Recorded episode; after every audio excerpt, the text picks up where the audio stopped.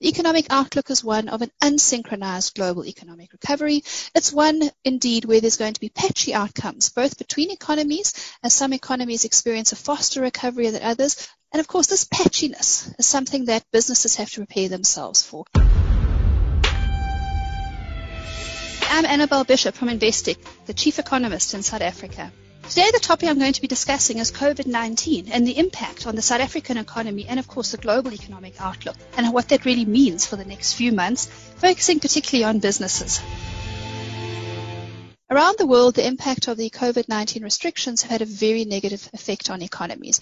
And in South Africa in particular, we continue to see these statistics coming through. If we have a look at the most recent data for June, there's over a twenty percent drop in the number of people who received salaries. That really indicates that more than twenty percent of individuals no longer receive salary and wages. And this is a huge concern for us, I think for businesses as well. But, you know, looking at the deeper economic environment and really having a look at what's been happening in South Africa, we obviously have come through from a very severe lockdown in April to a less modest one in May, but still one that has been very, very restrictive. Moving from level five to level four has not seen much opening up of the economy. And, of course, now, most recently, having moved to level three with a lot of restrictions eased as well, we continue to see very, very poor performance of the economy. Globally, of course, the lockdown restrictions have also resulted in a very weak environment. And while there has been some optimism at certain periods that the global economic recovery is underway, then, of course, that's met by sudden pessimism. We've seen the rand weaken quite substantially. After reaching close to sixteen rand thirty-four to the dollar a couple of weeks ago, it's now much weaker than seventeen rand to the dollar again. And, of course, this patchiness, this unevenness in financial markets and, of course, in the economic statistics as well, is something that we have to understand we're going to be looking at for the rest of this year. The economic outlook is one of an unsynchronized global economic recovery.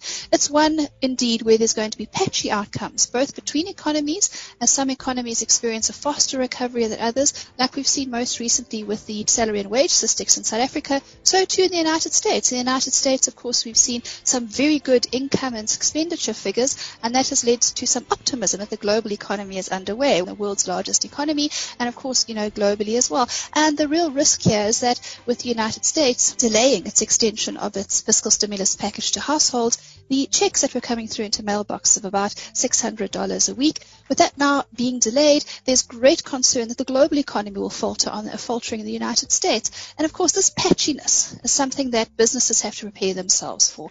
The salary and wage data coming through from BankServe, it's the largest payment clearinghouse in Africa, and certainly in South Africa, it helps the banks make all their payments to individuals, and particularly as we're looking at here, pensions and salary and wages. Why was it so much worse in the month of June? You would have anticipated being really, really poor in the month of April or May. And that's, of course, because of these lagged effects, and that creates this uneven nature of recovery.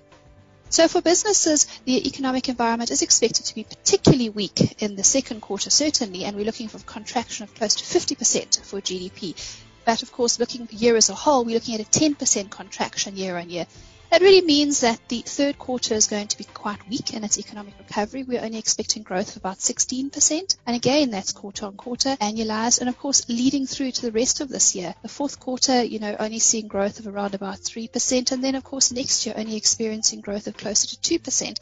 So this is really the worry that we are experiencing in South Africa, that we had substantial structural issues before COVID nineteen crisis struck. And of course, you know, looking forwards now, there has not been a huge take-up politically of all the structural reforms that need to occur in South Africa. As a consequence of that, we obviously are at risk of seeing a particularly weak economic growth environment when the rest of the global economy is actually seeing their growth rates lift and pick up.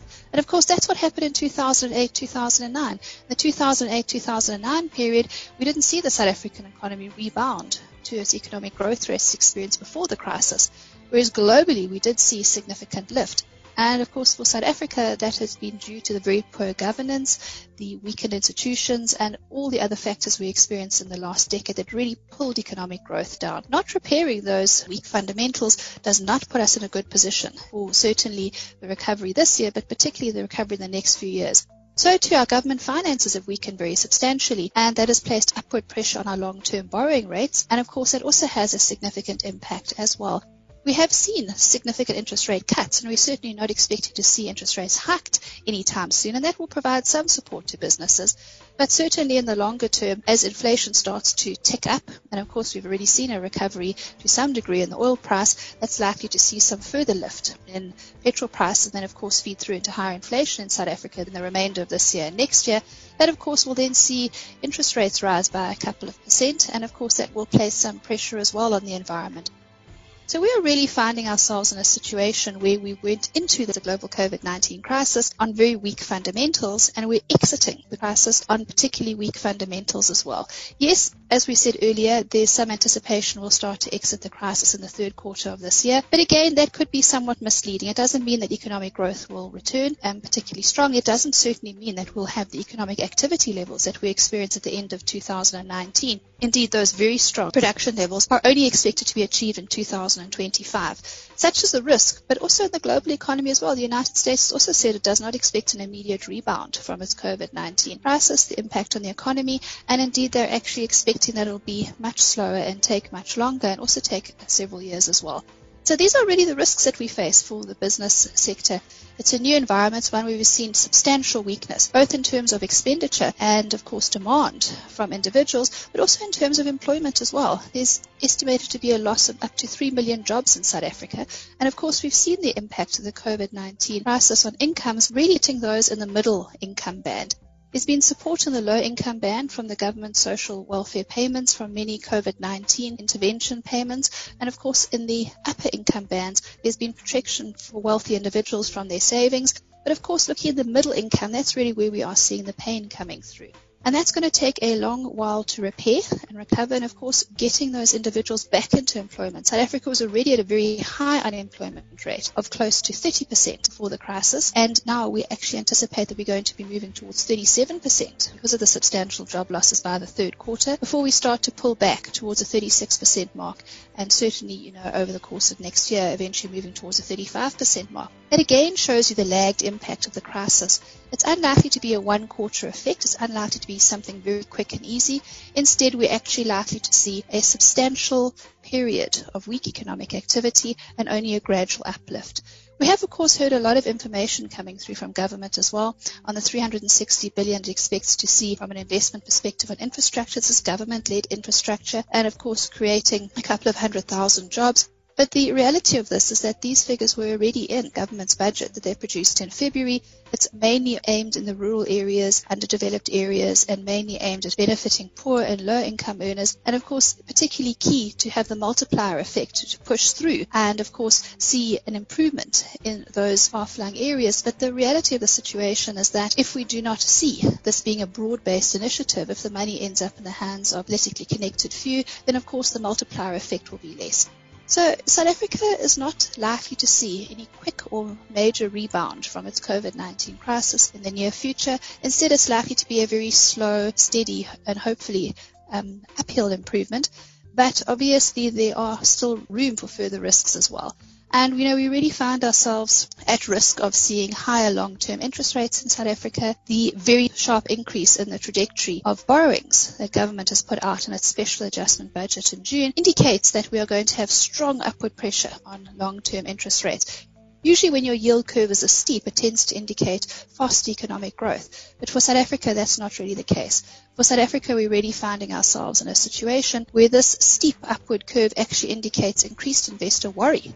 The government might well have overstretched itself in terms of its borrowing plans, and it brings us closer to substantial credit rating downgrades.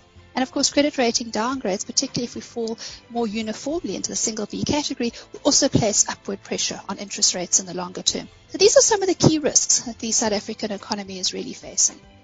The good news certainly for South Africa is that the Health Minister has recently indicated that it's quite likely that COVID nineteen has peaked in South Africa, and we can start to see a further waning in cases going forward. This is particularly important because it indicates that government may be looking to ease restrictions further, and of course that's very positive for the economic environment.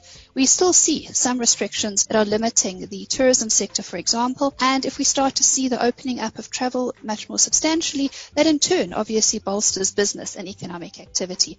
we obviously are also at risk of a second wave of infections, and I think that's something that particularly needs to be borne in mind. It's happened in other economies around the world, but hopefully now we start, as we start to move towards the end of this year, and with the expectation that in two thousand twenty-one there will be a vaccine available globally, this mass vaccine should also then start to give Um, some optimism to individuals to engage more fully in their activities that they have been doing in their lives pre COVID nineteen. Certainly there are some positives on the horizon, but of course we need to be aware that the uncertainties have not passed. There are still some substantial risks, and as I said, the recovery is going to remain uneven and patchy, both in South Africa and globally, and of course there's likely to continue to be a lot of volatility in financial markets as a consequence.